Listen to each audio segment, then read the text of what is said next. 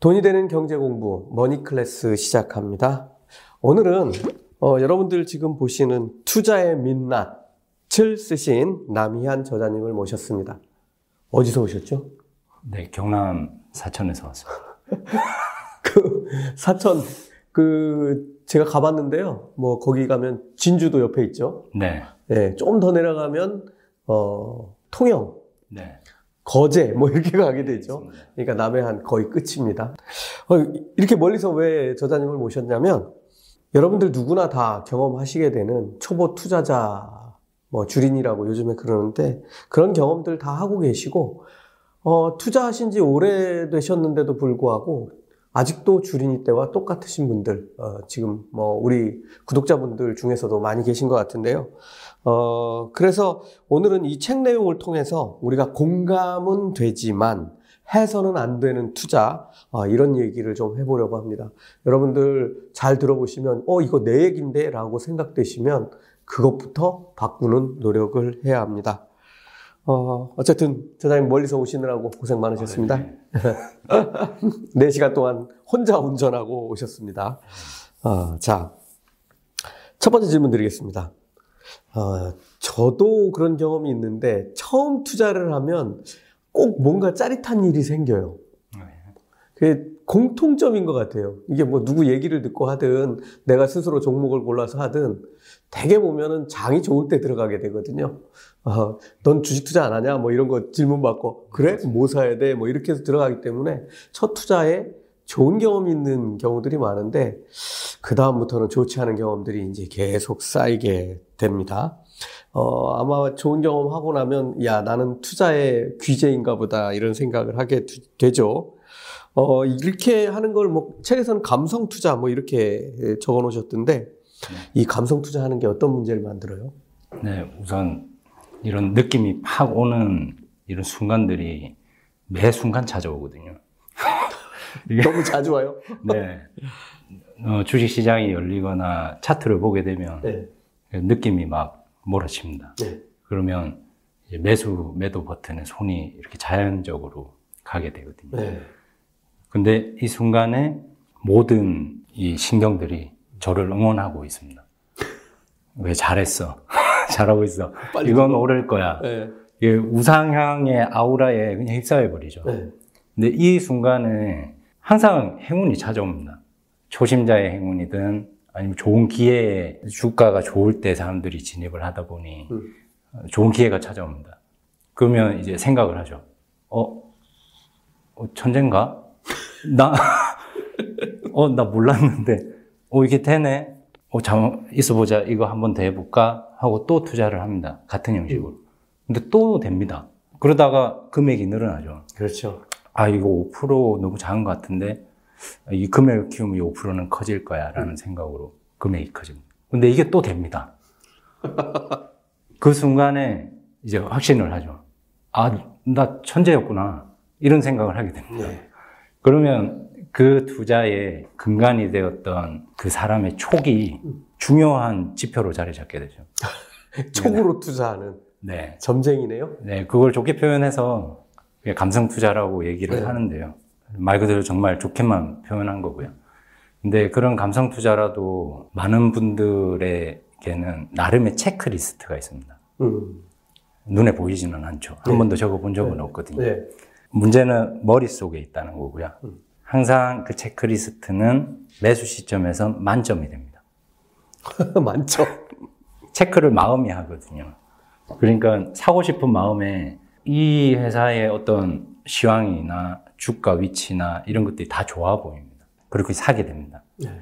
근데 이 기준이 말씀드린 것처럼 언제나 유동적이거든요. 음.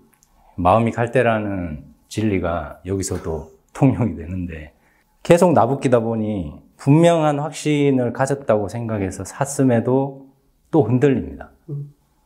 그러면 투자를 이어가지 못하고 중간에 이제 자초가 되는 거죠. 네. 그런 실패가 반복될수록 아, 난 도대체 무엇이 잘못인가? 그 감성이 잘못됐다고는 생각을 잘못합니다. 음. 시점이 안 좋았어. 그냥 운이 나빴어. 예, 이런 것들을 조금씩 줄여갈 수 있으면 정말 좋을 텐데 그게 쉽지가 않더라고요. 예. 어, 저는 첫 주식 투자를 1988년에 했거든요. 대학교 1학년 때. 지금도 주식 얘기하고 있는데 언제까지 실패하느냐면 2000 한 2년 경까지 실패했던 것 같아요. 어, 처음에 시작할 때는 88년이니까 올림픽 카드 내잖아요. 아, 그러니까 그때는 시장이 좋았죠. 매번 버는 거예요. 어? 야, 이거 내가 알바하고 과외하고 해가지고 버는 돈 한 이틀 만에 뭐 10%가 올랐네? 뭐 계속 이렇게 되는 거죠. 계속 성공하는 거예요. 네. 그러다가 이제 90년대 들어서면서 한 방 얻어 터지고, 그 다음에 97년, 98년 IMF 때 돼지게 얻어 터지고, 어, 돼지게 얻어 터졌다는 얘기는 거의 휴지가 됐다는 얘기죠. 음. 음. 그때 저 잘 기억 안 나는데 주가 지수 1200 정도 갔던 것 같은데 이게 280인가 됐으니까 뭐 안 망할 회사는 없는 거죠. 어, 그랬고 이 책을 같이 쓰셨어야 될 것 같은데. 코미디 책으로 바뀌게 됐 그리고 어 다시 회복하는 때가 옵니다. 2000년 닷컴 버블 어, 터지기 전까지 뭐 주가 뭐 계속 오르는데 그때는 이제 사회적 경험도 쌓였고 주식 투자 능력도 쌓였다고 믿고 싶고 거기에 이제 또 한 가지가 이제 버블이 커지고 있잖아요. 네. 주가가 계속 오르잖아요. 그 당시에는 투자의 기준이 뭐였냐면 tech, 닷컴 이런 이름이 붙은 회사에다 그냥 무조건 때려 넣는 거예요. 그렇죠. 뭐 하는지도 몰라요. 니 게 두 배 빨리 오르나 내 게 두배 빨리 오르나 한번 내기하자. 음. 뭐 이런 식이었어요. 그래서 심지어는 점심 시간에 당구를 치면서 짜장면 탕수육 내기를 하거든요. 네. 한 게임만 더 치고 가자고 그래요. 그래, 야 빨리 가서 주식 봐야 되는데, 아이 뭐 오늘도 오를 텐데 늦게 보면 기분 더 좋아. 한 게임 더 치자. 이러고 회사를 다녔어요. 그러다가 어느 날 놀라운 일이 벌어지죠. 거래도 없이 계속 하한가, 하한가, 하한가. 그렇게 해서 휴지가 되는, 모두가 동시에 거지가 되는 그런 경험을 또 해보기도 했습니다. 어, 뭐, 지금은 주식시장 조금, 어, 제도 어려워지고 요즘 1월부터 어려워졌는데, 네. 정말 보면 이건 껌이죠. 당시에 비하면. 어쨌든 질문 다음으로 넘어가겠습니다. 제 얘기 너무 하면 재미없습니다. 이거 저도 아직 조금 남아 있는데요.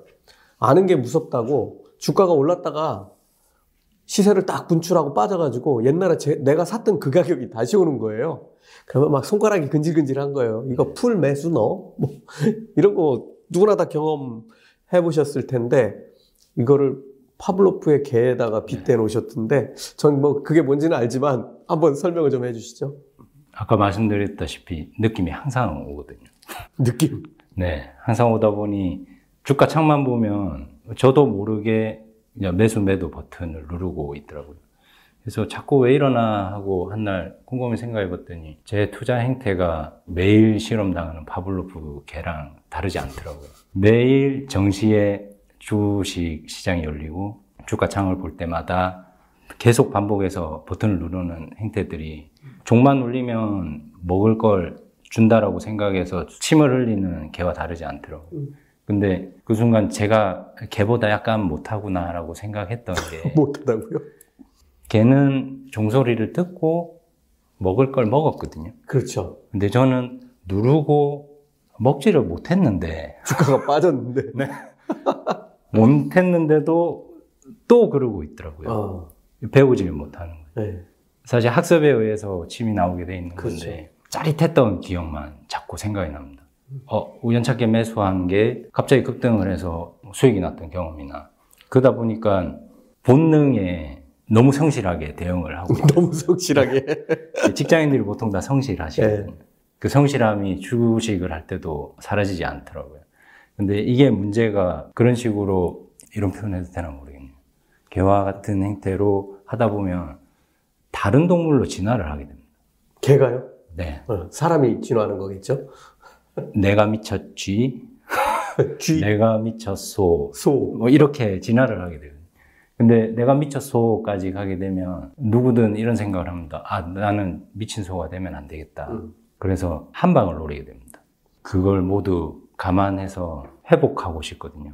그 한 방의 유혹에 빠지면 다시 무리하게 되고 무리하게 되면 조급함에 여유가 없어지고 그렇죠. 제대로 된 투자 판단을 하지 못해서 다시 아 내가 미쳤구나라는 생각을 계속 반복하게. 음. 그래서 이 기대를 한껏 꺾어야 되는데 그걸 꺾는 게 무척 쉽지가 않더라고요. 어, 파블로프의 개 실험 내용을 쭉 보니 속어라는 개념이 나오더라고요. 계속해서 종을 치면서도 먹을 걸 주지 않으면 침 침의 안 양이 먹죠. 줄어드는 네. 이 그런 속어 개념을 저희 투자자들도 좀 겸비를 해야 되는데 그걸 하려면 기억을 잘 해야 되거든요. 음. 그래서 나의 감성으로 투자를 했더라도 그때 어떤 느낌으로 내가 투자를 했는지를 적거나 기록하다 보면 그런 기대를 꺾는 음. 노력에 도움이 될 거라고 생각합니다. 네. 어, 그리고 이거는 뭐, 많은 투자자들이 잘 모르시는 게 하나 있는 것 같아요. 아주 간단한 수학인데, 수학도 아니고 산수인데, 대부분이 다 산수를 못해요. 예를 들면, 내가 천만 원을 투자를 해요. 그래가지고 반토막이 났어요. 음, 그러면 천만 원을 투자해서 반토막이 났으면 이제 500만 원이 된 거잖아요. 네. 500만 원이 됐을 때, 아, 내가 500만 원을 잃었구나. 여기까지는 생각을 잘 해요. 근데 쪼그라든 500만 원이 다시 1000만 원이 되려면 50% 오르는 게 아니고 두 배가 올라야 돼요. 네. 더블이 돼야 돼요. 1000만 원이 50% 깨져서 500만 원이 되는 건 절반이면 됐지만 빠진 상태에서 복구를 하려면 더블이 나야 돼요. 맞습니다. 근데 이거를 전혀 생각을 못 해요. 그러니까 반토막 나면 어떻게든 몇 배 오르는 놈을 자꾸 쫓, 쫓아가게 되죠. 아, 요즘 보면은 이제 대선 가까워졌잖아요. 뭐 대선이 아니어도 그런데 뭐 대선은 특히 우리나라 같은 경우는 뭐 이름까지 붙여가지고 테마주 뭐 이런 거 많이 하잖아요. 어, 이 테마주 투자 해보셨죠? 네. 이거 이거 왜 골치 아픈가요? 이걸 굉장히 매력적입니다. 투자가 다들 어렵다고 하는데 네. 이 투자에서는 정말 1cm의 지식도 필요하지 않거든요. 그 참 희한하네요. 전, 저는 그런 데는 투자를 못하는 성격을 가지고 있어요. 네. 그래서 전 테마주 투자를 한 번도 해본 적이 없어요. 1cm도 필요 없다 보니 누구나 쉽게 접근을 그렇죠, 합니다. 그렇죠. 그냥 재무제표도 필요 없고요. 뜬 데 하나잖아요. 네, 시황도 필요 없으니 그냥 거래량이 어느 정도인지는 차트만 열어도 음. 다 보이거든요. 이제 파도 타기를 막 열심히 시작하게 되죠. 그럼 이때 그 짜릿함을 맛보게 됩니다. 어, 그냥 넣었는데 순식간에 몇십 프로. 그걸 잊을 수가 없는 거예요. 근데 그 반복되는 투자가 항상 성공하지는 않거든요. 쭉 투자를 해서 성공을 하다가 점점 키워놓은 금액이 어느 순간 폭삭 뭐 하루아침에 쪼그라드는 거죠. 네. 당연히 오를 때 아무 이유가 없으니까 내릴 때도 정말 어처구니 없게도 아무 이유 없이 내리더라고요. 음. 지나고 나면 어, 재료가 소멸됐네, 뭐 선반영 됐네 이런 내용들이 나오지만 다 쓸데없는 소리죠. 근데 그건 그때 믿었습니다. 어. 아 그래 내가 잘못했구나. 다음에는 미리 나와야지. 음. 이런 이상한 다짐을 하게 되고 테마 투자를 하다 보니까 그런 이제 경험을 하게 되는데 최초로 경험했던 게 누군가의 그 성공담이거든요. 음.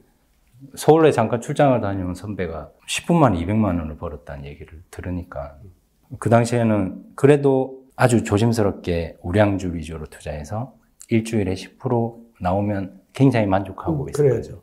10만 원 가지고 소고기 사 먹을까 하고 있었는데 200만 원을 딱 듣는 순간 이제 어 이건 무슨 얘기지?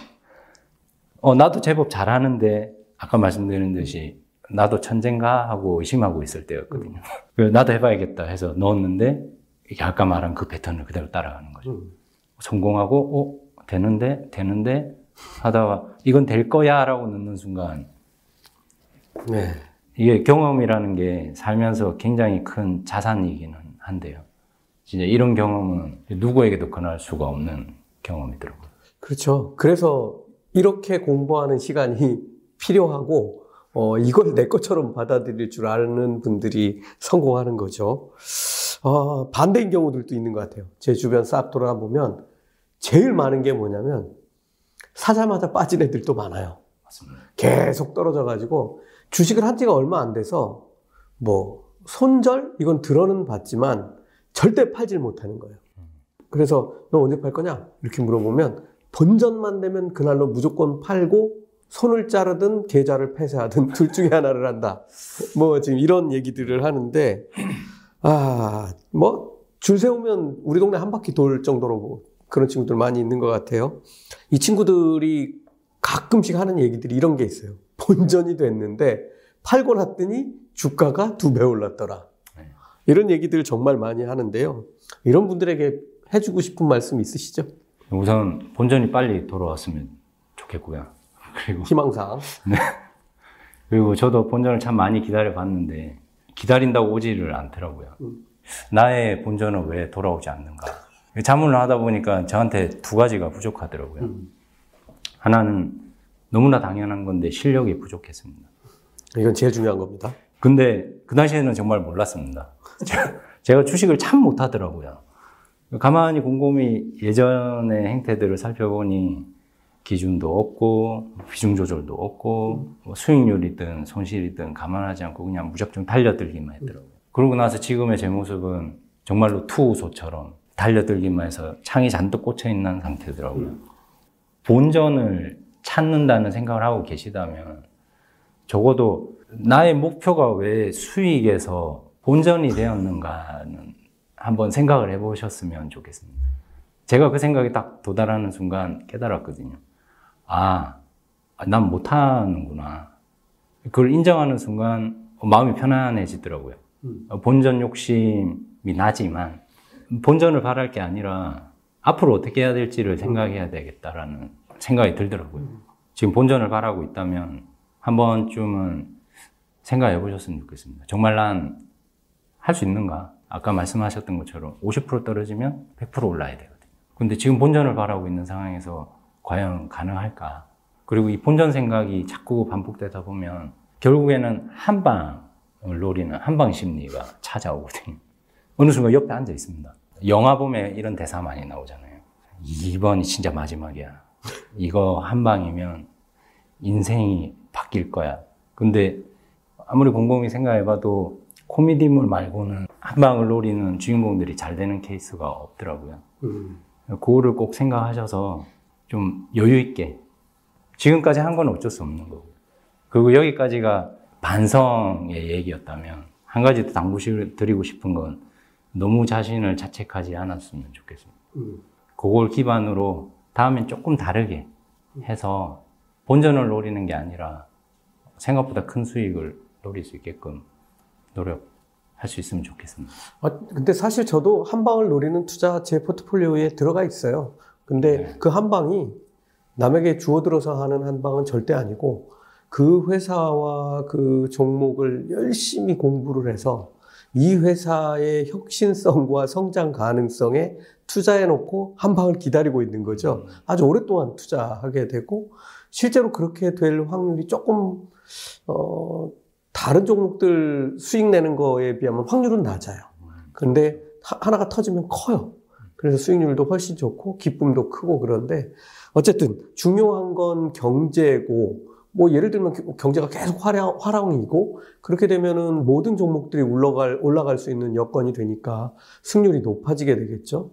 그러니까 결국은 기본적인 공부부터 시작해서 내 회사에 대한 공부까지 철저하게 바탕이 돼야만 확률을 확실하게 끌어올릴 수 있다. 네. 어, 대신 지금 실패하고 있더라도 너무 자책할 필요는 없다. 어, 그걸 철저하게 반성하고 어, 다음번엔 반드시 성공하도록 공부를 계속하고 어, 실천하면 되죠. 자, 또 하나 문제 있는 사람들이 있는데 저도 해봤습니다만 지금은 제가 한국 시장에서 몇 배인지 모르겠는데 2.5배까지 미수 지를 수 있었거든요 옛날에 지금도 그대로인가요? 아, 지금 잘 모르겠습니다. 안 해본 지아 오래돼서. 그렇죠. 어, 저도 아, 미국에서는 절대로 안 하거든요. 근데 이게 옛날 경험상 한 번 걸리면 꾀기예요. 그냥 빠져나오지 못하고 반대 매매 날려버리는 뭐 이런 일들 벌어지는데 가까이에 그런 분 계시죠? 네. 누구예요? 제 투자 동지가 된 분인데요. 가 되셨어요? 네. 같이 사세요? 네, 제 아내입니다. 예. 코로나 시국에 처음으로 주식을 시작한 친구인데요. 아무리 그 전에 제가 주식 투자를 하자고 권유를 해도 항상 적금만 넣던 친구였거든요. 음. 근데 코로나로 지수가 1,400을 향해 가고 있을 때 전화가 오더라고요. 네. 지금 주식을 사고 있다고. 어, 너무 많이 떨어진 것 같아서 줍줍 하고 있어 이러는 거예요. 그래서 줍줍은 어디서 배웠는지 모르겠는데 그 얘기를 듣는 순간 이게 약간 미신이기는 하지만 어, 아직 바닥이 아닌가라는 생각까지 했습니다. 전혀 주식을 생각을 안 했던 사람이 음. 주식을 한다고 하니까. 천재시네요. 지나고 보니 저보다 훨씬 투자, 투자를 잘하더라고요. 그래서 제가 가만히 보니까 저 친구는 주식을 처음 하는데도 기준이 명확하더라고요. 음, 그냥 있는 돈, 쌀 때 산다. 미수 없이. 당시에는 당시에? 본인이, 본인이 미술을 쓴지를 몰랐습니다. 네? 갑자기 한 날 처음으로 주식을 하다 보니까 음. 정금 계좌를 개설하면서 그냥 네, 네, 네 이걸 눌렀나 봐. 네, 그 계약문 같은 게 뜨잖아요. 네. 미수 동의 네. 이런. 그 네, 네, 네 하다 보니 아마 미수를 쓰겠다라고 동의를 한 것 같아요. 그러면서 어, 너무 싸 보이는 주식들을 담고 담고 담고 하다 보니 50만 원이 초과됐던 거예요. 네. 근데 그 얘기를 딱 듣고 나서 조금 아찔 하더라고요. 음. 아, 이래서 너무 모르고 투자를 하면 위험하구나. 네. 그걸 느낀 게 1800에서 주가가 떨어질 때 네. 제가 주식 담보 대출로 이건 기회다 생각하고 음. 조금씩 담고 있었거든요. 네. 근데 아까 말씀하신 반대 매매 의 목전까지 오길래 음. 다행히 지하 7층까지 내려갔다면 3층에서 빠져나왔거든요. 그 경험이 있다 보니까 더 아찔하더라고요.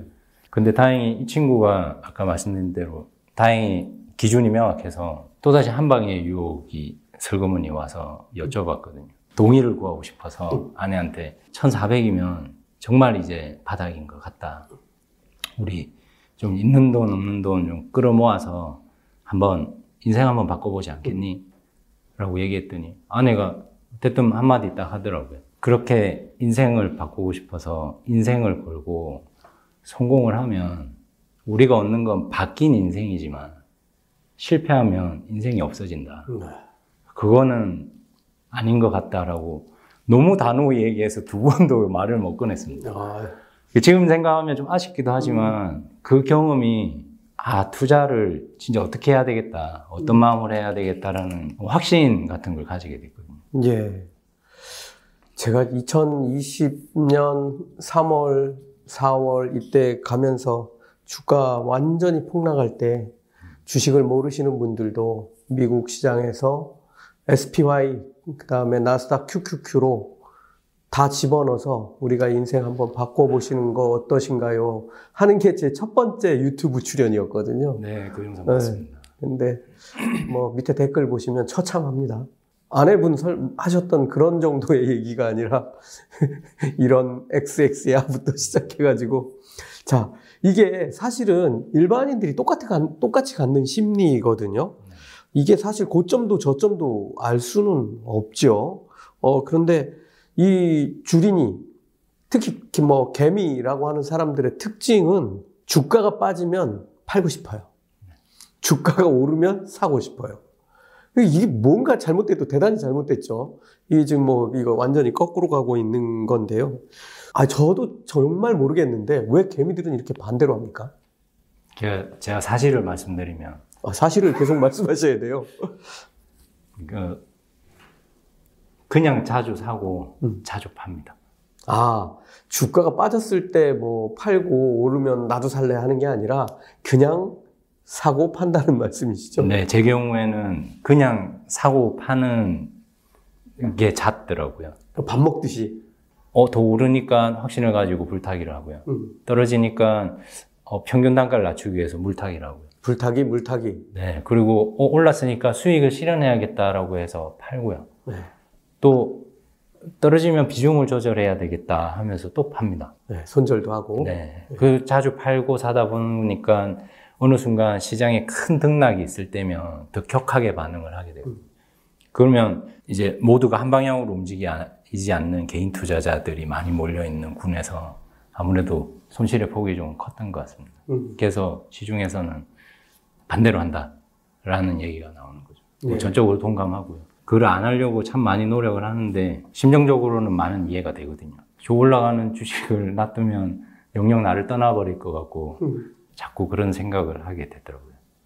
그래서 생각을 한번 바꿔봤습니다. 선택 선택을 잘 해야지 이때 탁 사고 이때 팔아야지라는 생각보다는 어떤 선택을 하든 그 나온 결과에 대해서 적당히 만족할 수 있는 음. 그런 마음을 가져보면 어떨까라고 생각을 했거든요. 그런 마음을 가지기 위해서 ETF 매수를 적극적으로 하고 있고요. 네.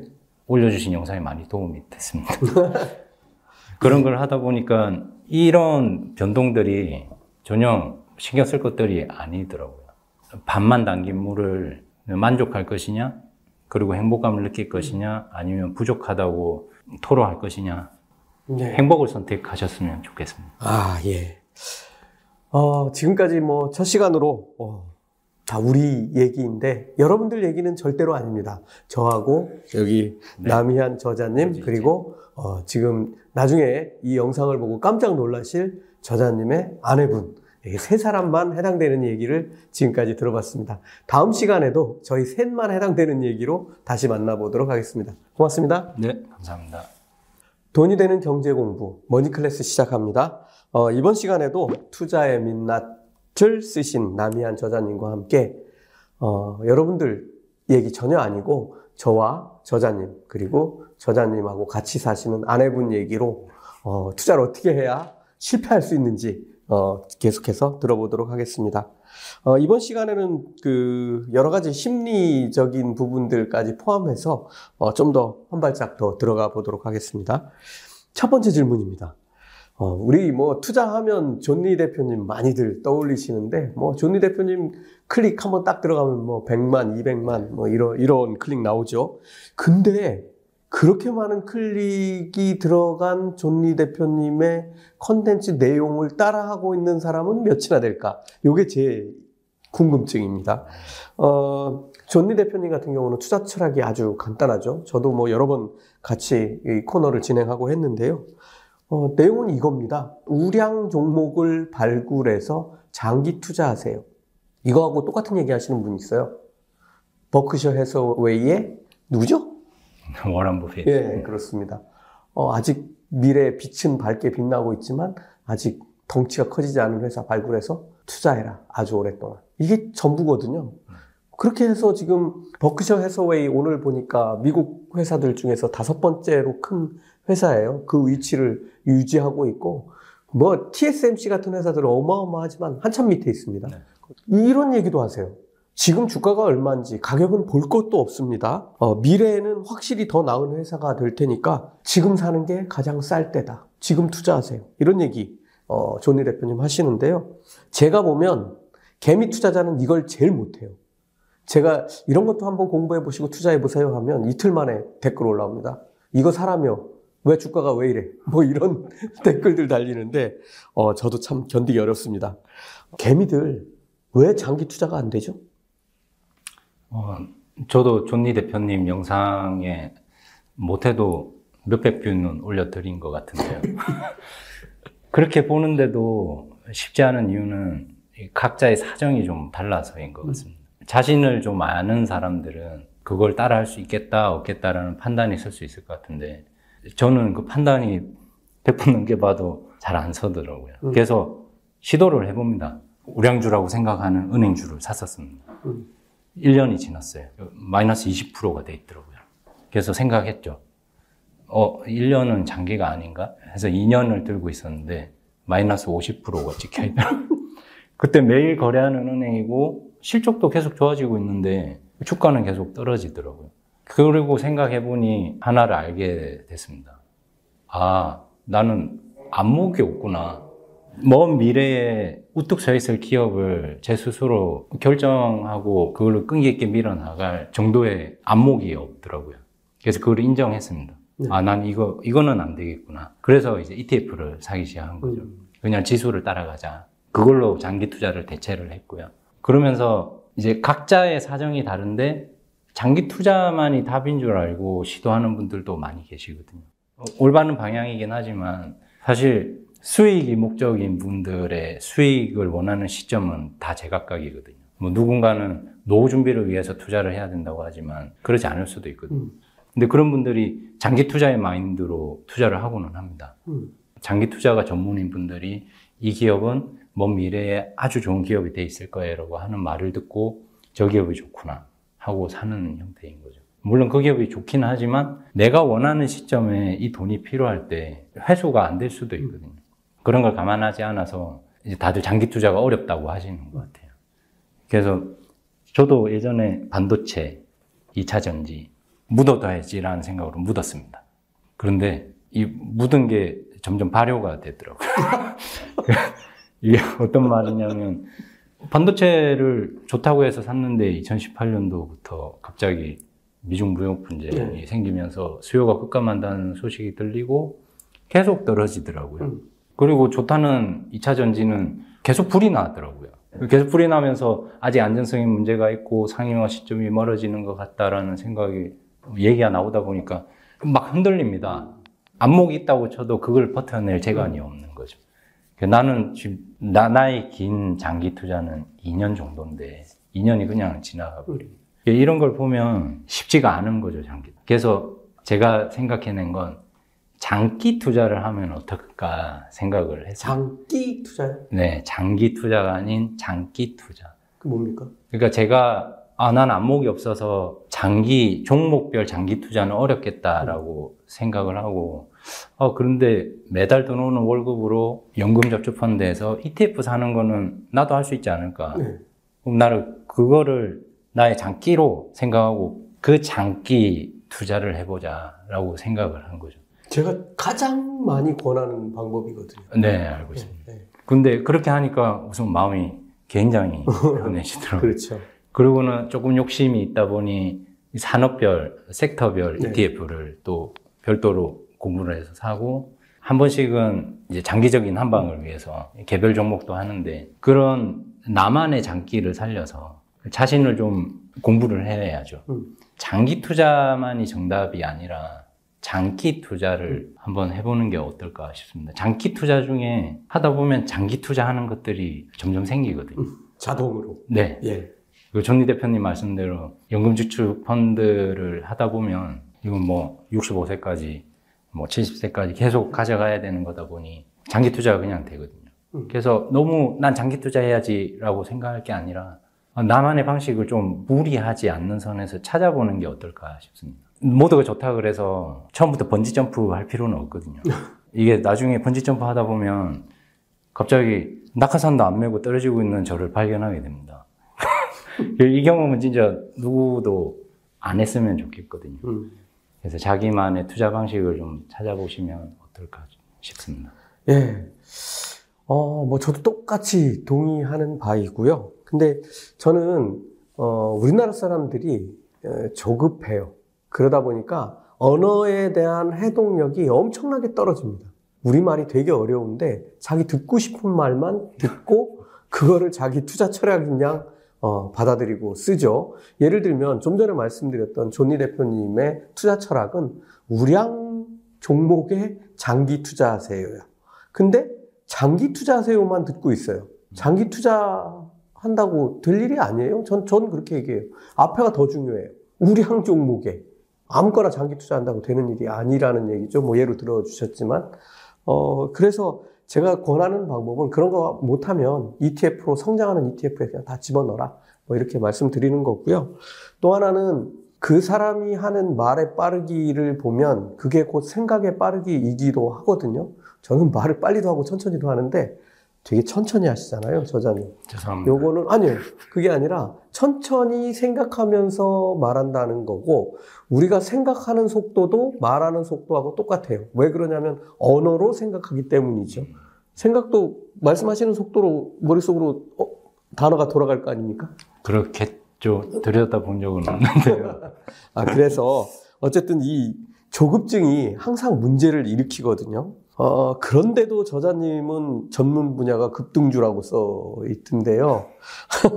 물론 나쁜 의미로요. 어, 아, 왜 이렇게 조급한 거예요? 급등, 급등주 찾아다니시는 분들? 그 사실 제가 전문이라기보다는 아. 전문적으로 좀 되어본 사람. 아, 전문가가 아니시고 전문적으로 되어보셨답니다. 이 연애 전문가가 연애를 잘하는 분이지 짝사랑하고 뭐 외사랑하면서 소갈이 했던 사람을 전문가라고 하지는 않거든요. 아, 예. 그래서 제가 전문가라고 하긴 좀 부끄럽습니다. 이 급등주를 하면서 조급해지는 이유가 뭐 뭐니 뭐니 해도 욕심이죠. 처음에 우연찮게 발을 들인 사람이든 의도해서 들어온 사람이든 조급해지는 거는 피할 수가 없는 것 같습니다. 아무리 스캘핑을 잘하는 분이라도 어느 순간에는 바쁘게 움직여야 되거든요. 그 마음의 준비 상태가 조급함이라고 생각합니다. 그러다 보니 환경이 사람을 만든다고 봐야죠. 금목자흑이라고 하잖아요. 목 가까이 가면은 자연이 까매지다 보니 급등주를 하다 보면 살아남으려면 조급해야 됩니다. 제가 보기에. 처음에는 해, 예쁜 해안가에서 예쁜 튜브를 타고 찰랑거리는 파도를 즐기고 있었는데 저 멀리 보니까 그 높은 파도에 서핑을 타고 있는 분들이 보이는 거예요. 와, 너무 멋져 보이는 거예요. 아, 저 재밌겠다, 짜릿하겠다. 그러고는 판 하나를 구해서 나가봅니다. 한번 그 물결을 차근차근 넘어보는 거죠. 어, 할만하거든요. 그러다가 그분들이 있는 위치까지 가면 갑자기 서핑 보던 줄 알았던 판이 골판지라는 걸 알게 됩니다. 어느 순간 푹 꺼져버려요. 네. 그러면 여유로운 마음이 싹 사라지고 다시 주변에 널려있는 골판지에 손을 막 대게 됩니다. 음.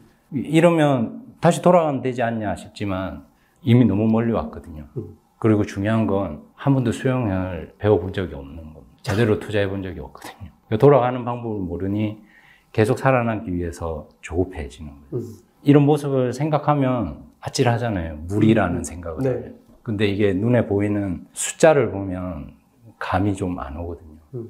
그래서 그거를 무리라고 생각하고 좀 그런 투자는 피하시면 좋지 않을까. 카지노 가면 왜 칩을 주는지 아세요? 감각을 카지노. 사라지게 만드는 그, 그거 5만 원짜리나 뭐 만 원짜리 놓고 이- 이렇게 하면 이거 내보내야 돼? 뭐 이런 생각을 하는데 이제 그런 것들 감각이 싹 사라지고 숫자로만 돈이 보이는 거죠. 저도 지금 미국 주식 유튜브를 운영하고 있지만 제가 볼 때는 저를 포함해서 시장 전문가라는 사람들은 없어요. 왜냐하면 항상 틀리거든요. 많은 사람들이 얘기한다고 해서 옳지도 않고 그 사람들이 이렇게 될 거라고 해서 그쪽으로 시장이 가지도 않습니다. 뭐 이게 경제가 살아있는 음, 동물이고 얘는 똑같은 걸 반복하는 것 같지만 똑같은 걸 한 번도 반복 안 하는 것 같기도 합니다. 어, 제가 뭐 제 유튜브에서는 항상 강조하고 있지만 스스로 공부하고 어, 또 때로는 참아야 되고 또 어떤 상황에 직면하면 정확하게 의사결정도 해야 되고 어, 이렇게 하면 이제 성공할 수 있다고 보는 건데 사실 우린 미래를 모르잖아요. 제가 뭐 내일 죽을지 살지 알 수 없는 일인데 이런 부분은 어떻게 생각하세요? 네, 저는 확실히 미래를 잘 못 보는 것 같아요. 제 애가 넷이거든요. 넷이요? 네. 아, 외국자시네요. 그 저는 이렇게 될 줄 몰랐습니다. 제 삶인데도 제 뜻대로 꾸려지지가 않더라고요. 그래서 미래가 뿌옇게 보이는 걸 어떤 글에서 그렇게 표현했더라고요. 물 속에 들어가서 눈을 떠봐라. 음. 그게 우리가 보고 있는 미래다. 어느 것 하나 선명하게 보이지 않거든요. 근데 이 물 속에서도 누군가는 좀 더 넓은 시야와 좀더 먼 시야를 가질 수 있거든요. 저는 그분들이 주식시장의 전문가라고 생각하는데요. 그분들이 상당히 많은 도움을 주십니다. 이 위험한 바다 속에서, 어, 저기 고래가 온다. 어, 저건 그냥 산호야. 하는 의견을 주시거든요. 근거가 풍부하고 역사적인 고증과 이런 것들을 다 했던 분들이라. 근데도 그분들의 말을 100% 신뢰를 할 수가 없는 이유가 그분들의 말이 사실이라고 해도 제가 그분들과 똑같이 할 수가 없더라고요. 그분들이 어, 저 앞에 고래가 온다. 여기로 가자라고 했을 때 제가 그분들은 못 쫓아가더라고요. 음, 속도도 안 나고. 네, 그분들은 수영도 잘한다는 걸 저는 계속 까먹는 거예요. 그래서 그분들의 말에 의심을 약간 섞어서 그 의심은 그분들의 의견에 대한 의심이 아니라 과연 내가 요거를 제대로 따라할 수 있을까라는 의심을 섞어서 저만의 기준을 만드는 게 중요하다고 생각합니다. 그분들이 다 제가 책에서는 코끼리를 만지는 장님으로 비하하듯이 쓴 것처럼 보이지만 사실 그게 아니거든요. 그분들은 진짜 만져봤거든요. 코끼리의 맞아요. 일부분을. 비록 귀를 만지면서 이건 날개야라고 말할 수는 있지만 그분들은 정말로 노력을 해서 만져보신 분들이거든요. 근데 그거를 기야, 날개야라고 하는 그 순간을 맹신해버리는 걸러 듣지 못하는 제가 항상 문제더라고요. 그래서 투자 판단의 책임은 언제나 본인에게 있습니다라는 이제 어마무시한 명언이 항상 시장에는 진리가 되는 거죠. 자, 그리고 이제 사실은 투자에 실패하는 이유 중에 하나가 욕심이 있거든요. 어, 욕심이 없는 사람이 어디 있어요? 아마 우리 그 구독자 여러분들은 제가 전, 전업 투자자일까? 뭐 별거 다 생각하시겠지만 제가 제일 잘하는 일은 비즈니스입니다. 사업. 제가 사업으로 버는 돈하고 주식 투자로 버는 돈하고 보면 주식 투자는 안 해도 돼요. 이런 건. 근데 이게 너무너무 재밌고 결정적인 거는 내가 일하지 못하게 됐을 때 자본이 일할 수 있는 방법을 찾아내는 게 어, 저한테는 유지할, 능력을 유지하는 게 중요하기 때문에 하는 거고 또 하나 중요한 문제가 있어요. 이 자본이 일정 수준 이상으로 커지면 사실은 애들도 일 안 하고 그 자본에 기대서 살 수 있는 세상이 돼요. 이거 욕심 얘기를 안 할 수가 없어요. 수익률 같은 경우 어떻게 정하고 어떻게 결정해야 하죠? 어, 저도 고민을 많이 하다가 이런저런 책이나 매체를 찾아보니까 각자의 기준들이 다 다르더라고요. 음. 물론 다 근거가 있는 기준들이고요. 누군가는 triple B 회사채 수익률을 기준으로 하시기도 하고 누군가는 지수 상승률을 수익률로 잡고 계시더라고요. 존니 대표님 같은 경우는 수익률 자체가 없죠. 없죠. 쭉 가서 결국에는 더 큰 부를 줄 거야라는 대단한 안견을 가지고 계신데 저는 쉽지가 않더라고요. 음. 누군가의 말을 듣거나 책을 보면 아 그래 이거야 하고 한번 해봅니다. 어, 10% 기준을 누가 세워줘서 하면 10%대 정말 만족스러운 수익을 확정 짓고도 더 올라가는 주가에 배가 아프더라고요. 배만 아픈 게 아니죠. 이게 못 먹어서 아픈 배는 약도 없다고. 맞아요. 이걸 다음에는 이 10%에 근거해서 팔 수가 없게 되더라고요. 음. 더 오르지 않을까라는 기대감을 갖고 있게 되고 결국엔 기준이 무너지더라고요. 음. 그래서 요즘에는 그런 기준 자체를 하나로 정하지 않고 여러 가지로 나눠서 정하고 있습니다. 음. ETF 지수를 추정하는 ETF는 본의 아니게 장기 투자 모드로 존니 대표님과 같은 흉내낼 수 있는 게 조금은 있더라고요. 그거는 기준 수익률 자체가 없죠. 1년에 기대하는 수익률은 있지만 음. 어차피 쭉 끌고 갈 거라서 그렇게 진행을 하고 있고요. 섹터별 ETF는 시황이랑 현재 상황 그리고 약간 기술적인 지표들도 봐가면서 수익률을 정하고 있습니다. 종목 같은 경우는 이때는 기술적 지표를 좀 많이 활용하고 있습니다. 뭐 흔히 말하는 저항선이랑 지지선 같은 것들을 보면서 아 요쯤에서 사면 위험은 이 정도고 아, 내가 수익을 얻었을 때는 이 정도의 수익을 얻을 수 있겠구나라는 관점에서 접근을 하기 때문에 수익률이 항상 일정하지가 않죠. 그리고 이때 들어가는 게 분할 매수랑 매도이다 보니 수익률이 계속 가변적으로 변합니다. 결론적으로 말씀드리면 수익률 산정이 없다고 말씀드릴 수가 있죠. 이 기준만 정하는 겁니다. 그 수익률은 그때 그때 달라지기 때문에. 어, 저도 비슷한데, 뭐, 이거는 그 부가적으로 저는 어떻게 하고 있을까 궁금하신 분들도 있을 것 같아서 SPY QQQ 같은 지수를 추정하는 ETF 투자하시는 분들은 이건 팔려고 투자하는 게 아니고 정말로 돈이 필요할 때 쓰려고 그러니까 노후에 쓰려고 계속 사 모으는 ETF입니다. SPY에 기대되는 연평균 수익률은 12%. 배당 포함해서고요. 어, 10.2% 정도 주가 상승과 1.8%의 배당 수익률을 기대할 수 있습니다. QQQ 같은 경우는 나스닥 100 추정하죠. 얘는 15% 정도를 기대할 수 있는데 올해부터는 그렇게 가지 못할 겁니다. 어, 이건 뭐 어, 그동안 많이 오른 것도 있지만 실질적으로 보면 어, 이 성장주들의 세상이 펼쳐질 때도 있고 어떤 때는 성장주들이 뭐 10년씩 못 갈 때도 있어요. 그러니까 이런 전체적인 긴 안목으로 연평균 수익률은 15%가 유지되겠지만 지금 놓고 보면 올해도 15% 오르겠지 하는 거는 어렵지 않나 뭐 이런 생각을 하나 해보고요. 그 다음에 지금 말씀해 주셨던 섹터별 투자는 미국 같은 경우는 11개 섹터로 나누어져 있고 뭐 화랑기에 가는 섹터들도 있고 또 부진할 때 가는 섹터들도 있고 뭐 이런 것들을 잘 활용을 하시면 어 이런 그 경기가 크게 뭐 이렇게 네가 네 개 정도로 이렇게 꺾어지고 돌아가는 걸 활용을 해서 내 수익률을 극대화할 수 있는 섹터 투자도 하실 수 있습니다. 어 저는 종목 같은 경우는 장기 투자가 많지만 단기 투자하는 종목들도 있습니다. 단기 투자하는 종목들은 작년에 제가 어, 저하고 한번 해보실래요? 한 것들이 있는데 어, 이거는 미리 정하고 들어갑니다. 지금의 주가를 확 가치로 환산을 해보고 실제로 이게 어, 사람들이 어떤 음, 이제 많이 추격 매수를 해서 오버슈팅 돼서 많이 들어올 때까지를 계산해서 그 80% 선까지는 딱 목표로 잡아요. 어, 작년에 저하고 같이 해보신 분들 있으실 텐데 23 엔드미나 버진 갤럭틱 같은 경우는 거의 고점 다 왔을 때 제가 다 매도하세요 이렇게 말씀드렸고 실제로 그게 다 고점이 됐죠. 어, 그런 거는 이제 공부를 열심히 하고 오랫동안 추적을 해서 얘들이 가지고 있는 에너지를 다 알고 있어요. 근데 그렇게 투자하는 방법이 있는데 이거는 많이 하진 못합니다. 한번 잘못 걸리면 어, 지금 버진 갤럭틱 뭐 60달러도 더 갔던 것 같은데 지금 뭐 한 8, 9달러 됐나? 뭐 이 정도니까 잘못하면 그냥 패가 망신합니다. 그래서 어, 이거는 엄청난 공부가 따라가야 되고요. 또 한 가지는 요즘에 이제 여러분들에게 강조해드리고 있는 변동성 투자가 있습니다. 이거는 그때그때 달라요. 변동성이 뭐 10인데 내가 20을 추구할 수는 없잖아요. 근데 그런 것들을 어, 잘 판단해서 하셔야 된다는 거 이렇게 말씀드립니다. 어, 질문 더 있는데요. 제 주변에서 황당한 상황이 뭐 이런 일들이 벌어지는데 집값이 올라서 또는 주가가 많이 올라서 지금 평가해 보니까 두 배가 된 거예요. 이 친구들 제일 먼저 하는 일이 뭐냐면 차를 바꿔요. 아직 숫자에 불과한데 차를 바꾸는 이런 실현되지 않은 수익으로 나는 소비를 하는 아, 이런 사람들 어, 많이 보고 있는데 어, 제가 이런 얘기를 해줘요. 야, 집값이 두 배가 됐으면 그 집 팔면 너네 동네에 집 두 채 살 수 있어? 어림도 없죠. 세금만 더 내게 되죠. 이런 상황 많이 보셨죠?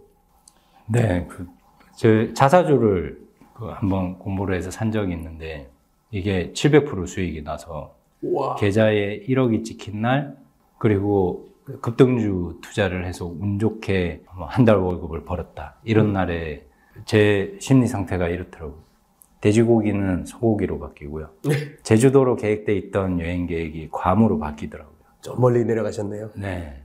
왜 그런가 했더니 우선 소득을 일으키려고 하는 노동을 자산을 증식하는 목적으로 인식하고 있는데 어느 순간 자산이 이렇게 뻥튀기가 돼 있거든요. 어, 이제까지 좀 느꼈던 부담감이 줄어들면서 음. 여유가 생기는 거죠.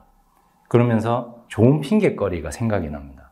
내가 지금 갚아야 될 대출금이 이건데 대출금의 비중이 확 줄어들어 있는 느낌인 거죠. 자산 대비. 네. 그러다 보니 집값이 1억이 올랐는데 10만 원 좀 쓰는 씀씀이는 아량 있게 쓰게 되거든요. 아, 이 정도는 괜찮아 먹어. 그래서 그분들의 심정은 충분히 이해를 가고요.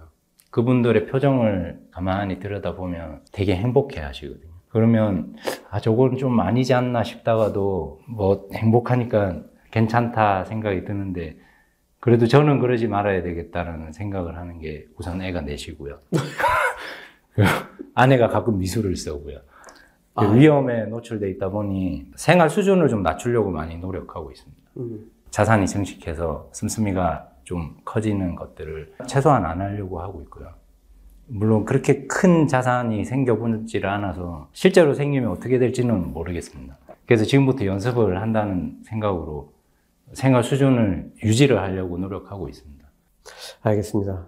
아, 이참 검소한 삶을 산다는 것도 어, 간단한 문제는 아닌 것 같은데요. 마지막으로 간단하게 하나 더 질문드리겠습니다. 어, 제가 제일 어, 눈에 들어오고 가슴에 와닿는 문구가 하나 있었어요. 책에 주식 투자는 맛집에 줄을 서는 것과 같다. 맛집 줄 서면 이거 먹는 거는 5분, 10분인데 줄 서는 거 2시간씩 기다려야 되고 사실 짜증나는 일이기도 한데 또 그 기다림의 즐거움이라는 것도 있지 않겠습니까? 이거 어떤 느낌으로 쓰신 건지 마지막으로 좀 간단하게 설명해 주시죠. 그 많은 분들이 경험해 보셨을 거라고 생각하는데요. 맛집에 줄을 서는 경우가 대부분 안 먹어본 집에 줄을 섭니다. 음. 정확히 뭘 파는지도 모르고요. 정확히 얼마나 기다려야 되는지 모르고 맛은 얼마나 나를 만족시킬지도 정확히는 모릅니다. 근데 기다리거든요. 음. 근데 그 기다림이 많이 힘듭니다. 왜냐하면 얼마나 나를 만족시킬 줄을 모르거든요. 다들 이런 식으로 투자를 하고 있지 않나라는 생각에서 적었던 글이고요. 줄을 서는데 그 줄이 언제 짧아질지 모르니 좀 그래도 알고 서자라는 의도로 적었습니다. 예. 적어도 줄에 서 있으면 리뷰를 찾아보든지 음식의 사진을 찾아보든지 하는 노력은 해야 그 줄 서는 게 어렵지 않고 의미가 있거든요. 제가 추천하는 주석이 맛집이 하나 있는데요. 배당주나 배당주가 포함된 ETF입니다. 이 여기는 맛집에 줄을 서 있으면 중간중간 간식거리를 갖다 줍니다. 충분히 잘 기다릴 수 있고요. 음. 적어도 나는 내 점심시간이 한시간밖에 안 되는데 두시간이 걸릴 식당 앞에 줄을 서는 일은 없어야 되지 않을까 하는 생각입니다. 예, 지금 이제 두 번째 시간, 어, 투자자들의 속마음을 같이 알아봤습니다. 지금까지 드린 얘기는 저와 여기 계신 저자님, 그리고 와이프분, 세 사람의 한정된 얘기라는 것, 어, 좀 즐겁게 들어주셨으면 좋겠습니다. 다음 시간에 뵙겠습니다. 네, 감사합니다. 돈이 되는 경제 공부, 머니 클래스 시작합니다. 어, 이번 시간은 지난 시간에 이어서 투자의 민낯을 쓰신 남희한 저자님과 마지막 시간입니다. 첫 번째, 두 번째 시간 어떠셨어요? 너무너무 재밌죠? 저희들 망한 얘기하니까. 이런 얘기를 해드리는 이유는 여러분들이 저희와 같은 길을 가시지 말라고 드리는 말씀입니다. 어, 이런 걸 통해서 개미들의 속마음을 좀 완전히 이해하고 개미가 훨씬 많습니다. 이 시장에는. 그래서 내가 개미를 잘 이해하면 개미들보다 훨씬 잘할 수가 있어요. 어, 이런 걸 좀 배워 가시기 바라고요. 어, 지금까지는 이제 개미들이 개미를 벗어나지 못하는 이유를 살펴봤고요. 이번 시간에는 개미 투자자가 고수의 길로 들어서 왕개미나 슈퍼개미가 되는 방법을 좀 알아보도록 하겠습니다. 저자님, 잘 부탁드리겠습니다. 그건 대표님이 알려주셔야 될 것 같은데요. 아, 저는 슈퍼개미 아닙니다. 저는 그냥 뭐 날개미 정도? 자, 투자를 기록하라. 아, 이거 저는 정말 슈퍼개미가 되는 지름길 첫 번째 해야 될 일이라고 생각되는데요. 어, 투자를 기록하면 좋아지는 점과 얻을 수 있는 거 어떤 것들이 있습니까? 네, 우선 저 같은 경우도 투자 일지를 적지를 않았었거든요. 사실 귀찮습니다. 감성 투자의 장점이기도 하고요. 느낌은 어디다가 안 적어도 알 수 있거든요. 근데 투자 일지를 안 적고 하다 보니 이런 의문이 들더라고요. 도대체 내가 지금 무슨 짓을 하는 거지? 이런 반복된 질문이 계속되다 보니 한날 아인슈타인이 대답을 해주더라고요. 아인슈타인이 뭐라고요? 똑같은 행동을 하면서 다른 결과를 바라는 건 미친 짓이다. 음. 그 저보고 미친 짓을 하고 있다고 얘기를 해주더라고요. 그래서 깜짝 놀라서 적기 시작했습니다. 음. 거창하게 적은 건 아니고요. 내가 왜 샀지? 어떤 느낌으로 샀지? 그럼 난 뭘 바라고 있지? 이 정도의 기록을 해가다 보니 뭔가 달라지더라고요. 어, 정확히 내가 뭘 하고 있는지가 보이더라고요. 쭉 돌아보니 정말 미친 짓을 하고 있더라고요. 그래서 그 미친 짓을 끊고자 투자 일지를 주기적으로 적고 있고요. 그 항공기에 보면 블랙박스라는 장비가 있거든요. 자동차에도 있습니다. 맞습니다. 항공기에서 내려온 다들 사용해 보셔서 유용한 걸 아실 겁니다. 사고가 생기면 원인 분석이 굉장히 유용하거든요. 그래서 투자를 할 때도 사고가 생깁니다. 음. 그때 활용하면 굉장히 유용하고요. 그리고 이 블랙박스에 정말 핵심적인 기능이 하나 더 있는데요. 그 목적은 재발 방지입니다. 앞으로 어떻게 해야 될지에 대한 계획을 세우고 보완을 함으로써 다음에 일어날 사고를 막는 게 주 목적이거든요. 보고 어 사고 생겼네, 어 똑같은 사고 생겼네를 알고자 하는 게 아니거든요. 투자 일지를 적는다는 건 일종의 빼박 기능도 있습니다. 적어놨기 때문에 나의 지난 과거를 미화시키지 못하거든요. 사람은 적어도 자신은 속이지 못합니다. 그 적어놓은 글을 보면서 반성을 할 수가 있는 거죠. 투자 일지를 적다 보면 내가 차책하고 후회하고 끝날 일이 반성하고 개선할 사항으로 드러나게 됩니다. 음. 어, 저도 자동차를 타고 다니면서 어, 사고를 당한 적은 여러 번 있습니다. 한 지금까지 몇십 년 운전하면서 한 서너 번 사고를 당했는데 제가 받은 적은 없는데 딱 한 번 20% 제가 잘못했다는 사고를 한번 이게 당한 건지 낸 건지 모르겠는데 아침에 출근길에 꽉 밀린 도로에서 어, 그 자동 운전을 놓고 딴짓을 했어요.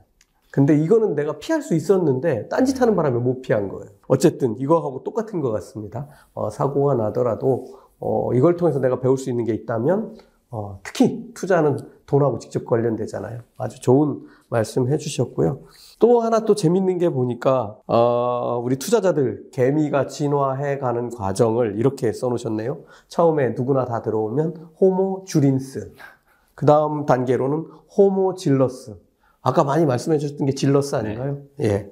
마지막에 진짜 호모 투자스 이렇게 진화해 간다고 설명을 해 주셨는데 뭐 앞쪽은 설명 많이 해 주셨고 호모 투자스가 되면 변하는 게 뭐가 있나요? 밀림을 비유해서 설명을 드리면 주린스 시절에는 모든 게 무섭거든요. 굉장히 조심하게 됩니다. 제가 제일 처음 주식 투자를 했을 때 주식을 딱 사고 10원이 똑 떨어지는 걸 봤거든요. 근데 심장이 똑 떨어지더라고요. 주당 10원, 아, 총 투자 손실에 160원. 16주 사셨네요? 잘 느낌이 안 오시죠? 네. 그 정도로 새 가슴이었습니다. 아, 처음에는 그렇게 다들 시작을 하- 하거든요. 근데 어느 순간 나이 때문인지는 모르겠지만 경험이 쌓이면서 이제 직장 생활을 하다 보니 돈도 조금 쌓이고 또 몇 권의 책을 읽다 보면 뭔가 자신감이 생기거든요. 창 하나를 들고 이제 밀림에 들어오게 되죠. 그러면서 막 여기저기 질르면서 다니게 됩니다. 그러다 보면 어느 순간 온몸에 상처가 나 있는 걸 발견을 해요. 너무 못 모르고 다닌 거죠. 이것저것 주워 먹고 독버섯을 먹게 되고, 이 아무, 자기보다 훨씬 큰뭐 티라노 같은 공룡들한테도 덤벼서 상처를 입고, 그러다가 이제, 아, 이러다가 죽겠다 싶어서 투자 지표나 ETF 같은 상품을 접하게 되면서 투자자로서의 면모를 조금 갖추게 되면, 음. 마치 밀림에서 지도와 식물도감, 동물도감 같은 거를 든 느낌이 듭니다. 음. 지도를 보고 아 저쪽엔 뱀이 우글거렸어 하고 피해갈 수 있게 되고요. 독버섯을 주워 먹지 않게 되고요. 네. 되게 편안해지는 거죠. 생존 확률이 높아진다고 말씀드릴 수 있을 것 같습니다. 그래서 자기만의 편안한 투자를 만들 수 있는 게 최우선이고요. 그리고 꼭 말씀드리고 싶었던 게 지금 비록 힘들더라도 이렇게 생각해 보셨으면 어떨까 싶은 내가 지금 너무 많이 힘들고 수익이 안 나고 실패를 해서 마- 좀 많이 부대끼고 있다면 지금 진화가 되는 시점일 수도 있습니다. 음. 지금 그 깨달음과 느낌을 잘 기억하셨다가 다시는 그러지 않도록 진화를 하면 분명히 다음에는 더 큰 성과를 내실 수 있을 거예요. 그래서 너무 힘들어 하지 마시고 좀 치열업해서 다음엔 조금 다르게 투자를 해보시면 호모 투자스가 아니라 나중에는 호모 성공스, 호모 뭐 현인스 뭐 이렇게도 할 수 있지 않을까. 저도 아직 주린이의 티를 벗지 못했지만 매번 그런 진화를 거듭하려고 노력하고 있습니다. 다 같이 한번 노력해 봤으면 좋겠습니다. 예. 사실 뭐 저도 그것 때문에 유튜브 운영하고 있는데요. 뭐 진화를 했으면 좋겠는데 저도 어떤 때는 보면 속도가 안 날 때가 많이 있습니다. 한방 스스로 또 어, 이렇게 함정에 빠지기도 하고 그러는데 같이 한번 성공하는 길로 갔으면 좋겠습니다. 이런 성공의 길로 가기 위해서 우리가 갖춰야 될 능력.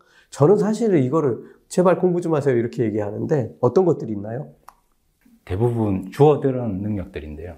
아, 주어들은 능력이. 네.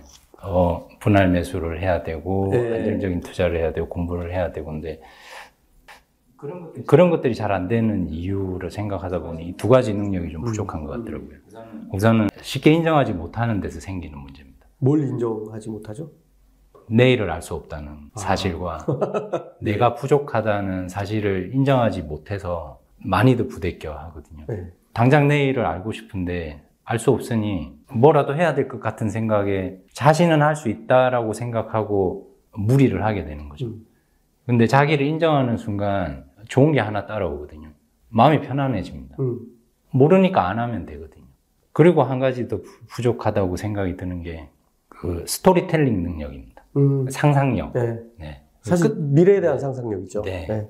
끝에서부터 생각해 보는 거죠. 좀 전에 내일을 알 수 없다고 해놓고 무슨 소리냐라고 하실 수 있지만 어쨌든 저희는 미래에 베팅을 하는 거거든요. 그럼 미래의 모습을 한 번쯤은 그려봐야 되는데 너무 주가 차트만 보고 현재의 모습에서 뭔가를 결단을 내리려고 하니 이게 쉽지 않은 거거든요. 저 끝에서 한번 시작해 보는 겁니다. 어떤 스토리로 이 업이 잘 될까를 한번 쭉 나열해 보면 거기에 대한 근거들이 생기거든요. 그러면 그 근거에 대한 자료 조사만 해도 충분한 공부가 됩니다.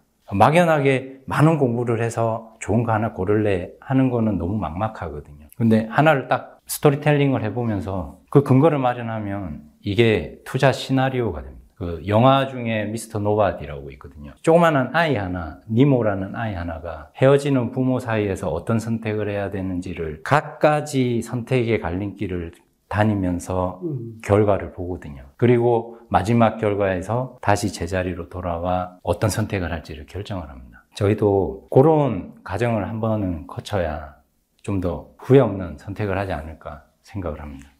어, 근데 제가 지금 조금 좀 충격받은 내용이 하나가 있는데요. 내가 어, 이게 종목이든 미래든 잘 모르면 투자를 하지 않는다. 이런 말씀을 하셨는데, 네. 아, 우리 구독자분들 중에는 모르고도 지르시는 분들이 너무 많은 것 같아요. 이게 제일 위험한 것 같아요. 예, 이거를 생각해 보셨으면 좋을 것 같아요. 투자를 하다 보면 하는 게 늘어나지는 않아요. 안 하는 게 생기면서 오히려 성과가 더 좋아지거든요. 네, 맞아요. 나쁜 걸 하지 않음으로써 좋은 결과가 나오더라고요. 그런 거를 한번 잘 돌이켜보면 분명히 있을 겁니다. 그걸 생각해내는 게 아프거든요. 막 가슴 시리거든요. 근데 그런 과정이 없으면 사실 성장이 쉽지가 않습니다. 그래서 한번 쭉 돌이켜 보시고 그러지 말아야지라는 다짐을 행동으로 옮길 수 있으면 아마 더 큰 성공을 맛보지 않을까라고 확신이 납니다. 예. 어, 그리고 이거 궁금한데요. 사실 저는 차트를 보긴 보지만 차트를 보고 매매 의사결정을 거의 하지 않거든요. 그리고 차트 자체를 신뢰하지 않아요. 이미 그런 세상이 되어버렸다고 저는 믿고 있는데요. 그러니까 뭐 이 차트가 어느 정도 도움이 되죠. 도움은 되지만 이게 시장 참여자들이 얼마나 관심이 있고 주가가 얼마나 올랐고 바닥에서 얼마큼 올라왔고 위에서 얼마나 떨어졌고 뭐 아, 거래량이 이렇게나 많이 늘었고 뭐 이런 거 따져보는 데는 유용한데 이것 때문에 주가가 오른다 내린다 가끔은 맞지만 자주 틀리니까 안 맞는 거죠. 어, 사거나 팔기로 결심하고 나면 이걸 오늘 팔까 조금 더 기다릴까 뭐 이렇게 뭐 활용을 하기도 하는데 저도 어, 저자님은 차트 어떻게 활용하세요? 지금은 좀 많이 변했는데요. 처음에는 진짜 차트 투자가 전부인 줄 알았습니다. 처음에 급등주로 시작을 하다 보니 그렇죠. 꼭 필요하죠. 재무제표보다는 차트였거든요. 근데 그 차트를 공부하다 보면 그 차트라는 것도 되게 심오한 면들이 많더라고요. 뭐 Chaikin's oscillator라든지 MACD oscillator, 뭐 DMI 이런 것들을 보면 마치 사람의 심리를 읽어 나가는 듯한 느낌이 들거든요. 그러면 뭔가 좀 대단한 능력이 생긴 느낌적인 느낌. 근데 이거를 계속 하다 보니 결국에는 다 참고용으로만 사용해야지 이거를 근간으로 한 투자는 대부분이 실패했던 것 같아요. 시향만 알고 있었으면 들고 있어도 되는 것들을 그냥 저항선이라고 해서 잘라버리고 시향을 몰라서 어 지지선이다 하고 샀던 것들이 더 빠져버리는 일들이 허다하거든요.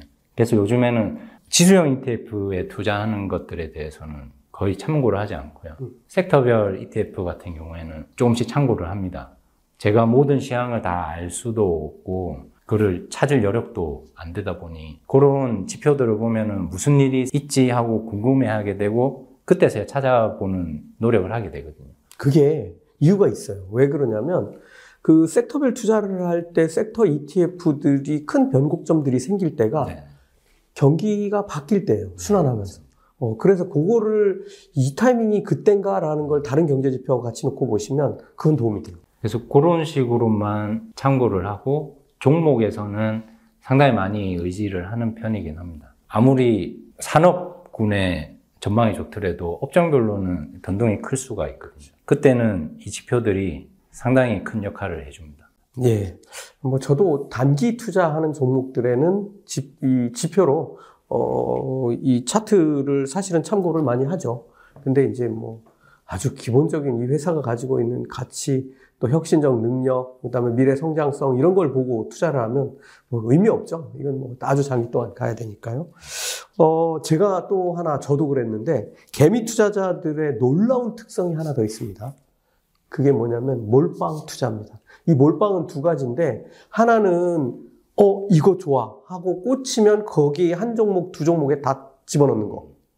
이게 이제 특징이고 두 번째 특징은 뭐냐면 현금이 영원이에요. 거의 바닥이. 모든 돈이 다 투자돼 있어요.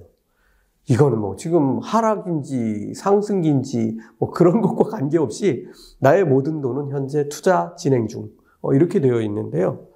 어, 제가 그래서 현금 비중을 높이는 것도 투자입니다. 주가가 다 빠지는데 내가 현금 가지고 있으면 앞으로 싸진 주식을 살 수 있잖아요. 제발 좀 현금 비중을 높이세요.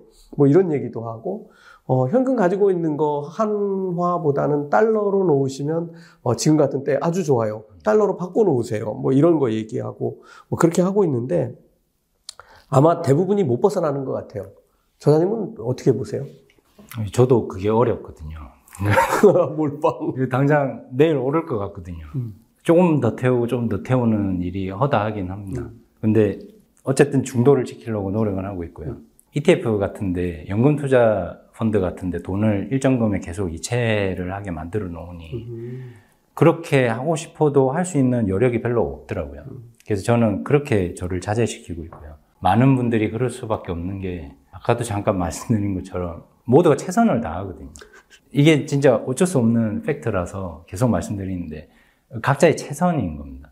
정말 최선을 다해서 내가 어떤 좋은 결과를 내서 우리 가족을 위해 혹은 나의 미래를 위해 준비하겠다라는 마음에서 시작하는 것이라 뭐 잘한 거다 잘못한 거다라고 말씀을 못 드리는데 각자의 최선이 좋지 않은 결과로 하는 경우가 많아서 그렇습니다. 여유가 없어지거든요. 말씀하신 것처럼 현금이 있는 상태에서 떨어지면 더 사야지 더 살 수 있어라는 안도감이 있는데 그러지 않으면 되게 쉽지 않거든요. 쉬는 것도 투자다라는 말을 하면 다들 쉽게 납득을 못 하시고 못하죠. 그래서 그 아무것도 하지 않는 행위를 정말 어려운 일이다라고 설명을 해드리면 어떨까 싶더라고요.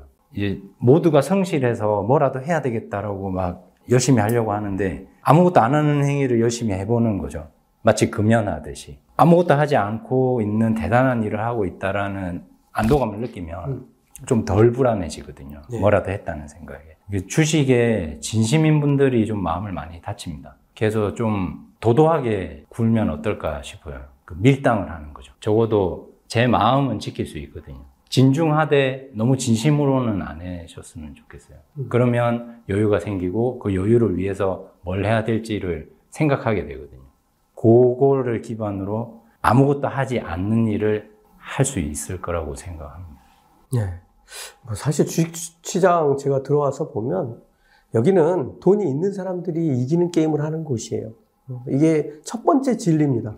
어, 돈이 없는 사람들은 이 게임에서 이기기 위해서 내가 가지고 있는 것, 없는 것, 남의 것까지 다 긁어다가 여기다가 집어넣어 놓고 망하는 일들이 비일비재한데 그런 상황에서도 또 없는 게 공부 이런 것들이 없어요. 그리고 쉬는 법을 몰라요.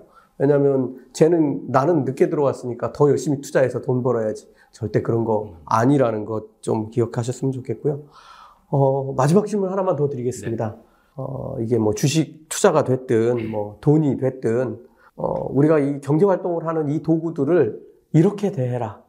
어, 이렇게 좀 마지막으로 해주시고 싶은 말씀 있으시면 좀 부탁드릴게요. 네, 사실 이 자리에 온 건 이 순간을 위해서였습니다. 아, 이 순간, 예. 많은 분들에게 이 얘기를 해주고 싶었거든요. 제가 곰곰이 생각해 보니 제가 그렇게 뭘 잘못해서 이런 고통을 겪었나를 생각을 해봤거든요. 저희 지금은 좀 힘들더라도 참 잘하고 있습니다. 잘해 보려고 하는 일이 좀 길을 헤매고 있는 중이지만 우리 최선을 다하고 있는 거거든요. 그 최선이 항상 좋은 결과로만 나오지는 않더라고요. 그 결과에 너무 연연해서 힘들어 하지 않았으면 좋겠습니다. 사실 부족해서 실패했다고 볼 수도 없고요. 너무 잘났기 때문에 성공했다고 볼 수도 없거든요. 제 안에만 봐도 제가 알수 있습니다. 운도 많이 필요하고 어, 공부도 물론 많이 필요하죠. 근데 중요한 거는 다시 시작할 수 있다는 겁니다. 다시 시작하면 됩니다. 근데 조금 다르게 다르게 해보는 거죠. 똑같이만 하면 똑같은 결과밖에 안 나오거든요. 그래서 이제 저 높이 올라 있는 테슬라 주식을 올려다보고 한숨 쉬는 일은 그만하시고 이제부터 뭘 해야 되는지를 한번 생각해 보셨으면 좋겠습니다. 예, 간혹 유튜브를 보면 월급의 노예니 이런 걸로 부축이거든요. 흔들리지 마시고 월급 받는 삶도 내가 이런 성취다라는 생각을 꼭 하셨으면 좋겠습니다. 우리 사실 되게 노력해서 월급 받는 삶을 살고 있거든요. 근데 그거를 하찮게 여기면 진짜 인생이 하찮아집니다. 하루에 월급을 벌고 또 하루에 몇 달치 월급을 잃어보니 월급이 정말 하찮아지더라고요. 그러니 제 인생도 하찮아 보이더라고요. 여러분들은 그런 일 없이 성실히 일해서 당당하게 월급을 받고 그 월급으로 미래를 위해서 꾸준히 투자할 수 있으면 좋겠습니다. 어디, 어디선가 읽었는데 이, 이 차를 앞질러야만 제가 원하는 장소에 갈 수 있는 게 아니거든요. 비교할 필요 없고 내가 옳은 길로 가고 있는지만 점검하시면서 꾸준히 뚜벅뚜벅 나가면 좋을 것 같습니다. 그리고 투자를 하고 있으면 행복하다는 메시지를 꼭 전하고 싶었거든요. 곰곰이 생각해 보면 우리가 왜 투자를 하고 있느냐? 돈이 절실하게 필요하신 분도 있겠지만 대부분이 지금의 행복을 더 연장시키고 더 확실하게 만들고 싶어서 하고 있거든요. 근데 그 행복을 만들기 위해서 지금의 주식, 그러니까 안전벨트 같은 주식을 얘가 정말 잘 매져 있나라고 너무 불안해하면서 메고 있습니다. 안전벨트 없이 서행하는 거랑 안전벨트를 하고 가속하는 거 둘 다 좋지 않거든요. 그래서 우리가 할 수 있는 단단한 마음을 메고 행복하니까 주식을 하고 있다라고 생각하시고 이번 주에도 캠핑 계획 잡으시고 오늘 비록 주가가 떨어졌지만 저녁이 뭔지 궁금해하는 삶을 살면서 이 영상이 끝나면 진짜 행복이 있는 거실로 나가서 가족과 함께하는 시간을 보냈으면 좋겠습니다. 많이 부족했지만 감사합니다. 제 경험이 좀 많은 도움이 됐으면 좋겠습니다. 예, 멀리 사천에서부터 4시간을 차를 달려서 어, 여러분들하고 어, 이런 진솔한 대화를 나누려고 어, 이 자리까지 참석을 해주셨습니다. 어, 가끔 저에게 이런 거 물어보시는 분 계세요. 왜 조 대표는 테슬라 같은 주식 추천 안 해? 예, 제가 테슬라를 추천한 건 2016년부터였습니다. 지금은 추천할 수가 없죠. 여러분들 잘못, 조금만 잘못되면 여러분들 어, 이 엄청난 노력으로 모아놓은 인생의 조각, 돈이 다 날아갈 수도 있기 때문에 저는 추천하지 않는 겁니다. 제가 투자를 하더라도 절대 추천할 수는 없죠. 어, 여러분들도 이렇게 그 실패하고 성공하는 경험들을 하면서 어떤 걸 제일 많이 하게 되냐면 실패할 확률들이 높은 것들을 제거해 나가는 작업들을 많이 하다 보면 성공에 빨리 다가갈 수 있습니다. 어, 저는 사실 그런 것들은 별로 하지 않는 편이고요. 여러분들이 빨리 스스로 고수가 되는 길을 어, 열어드리기 위해서 오늘 이렇게 멀리서 어, 남희한 저자님 모셨습니다. 시간 되시는 분들은 투자의 민낯 이거 여러분들 얘기 아닙니다. 저하고 남 저자님하고 남 저자님의 아내분 세 사람 얘기니까요. 한번 꼭 읽어보시면 좋겠습니다. 어쩌면 한두 가지는 여러분도 해당될 수 있을지 모릅니다. 어, 지금 3시간 너무 감사드리고요. 다시 또 내려가셔야 될 텐데 네. 조심해서 내려가시기 바랍니다. 알겠습니다. 감사합니다. 감사합니다.